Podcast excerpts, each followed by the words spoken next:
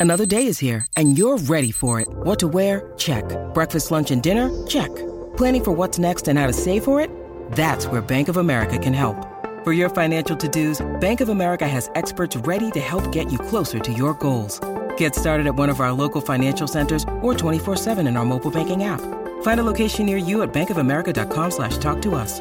What would you like the power to do? Mobile banking requires downloading the app and is only available for select devices. Message and data rates may apply. Bank of America and a member FDIC. Best looking man in New Zealand racing, they tell me, when I was at the Karaka Sales there the other day. Robbie Logan joins us. Rob, good morning. Good morning, Gareth. How are you? Good, thank you, mate. What are we doing at Plymouth today? Have you got any mail for us?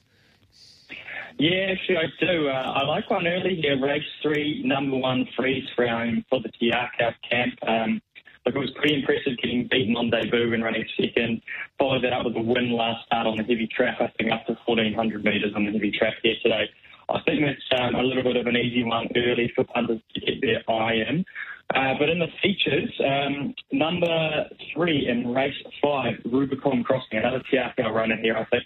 Pretty smart two-year-old from the Te Akau camp. I know there's the likes of Ulanova who looked to have that Karaka Million all but won two weeks ago in this. I'm just not sure that uh, the 1200 on the heavy track will suit Ulanova. So I, uh, I'm going to back number three, Rubicon Crossing here in the two-year-old. Yes. And then what else are we doing, mate? You got another one for us?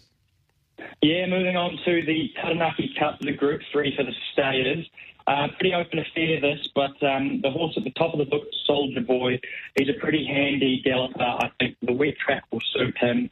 He did pretty well at the weights, and um, I really liked the way he won last start, accounting for pretty good field. So um, best horse in the race is Self Obsession, the favourite, but I'm just not sure that she will like the heavy track out there today. So uh, I'm with the toppy Soldier Boy. Around $5 for Soldier Boy there. And the other feature event, we've got the Oaks Prelude. So have you got an opinion there over the 1800 metres?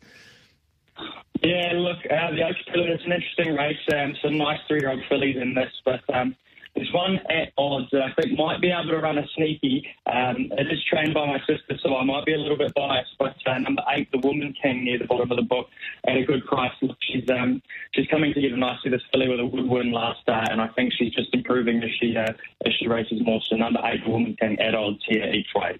So race seven, number eight there in uh, the fillies prelude. So hopefully the sister's right. Um, and it's called the Women King at $21. That'll do us, Robbie Logan. You'll be the star. Yeah, exactly. And um, also, I think it's worth mentioning that a good friend of mine and uh, even a friend of the show, Mitchell Davis, has a horse racing tonight at Menangle, Gareth of all places.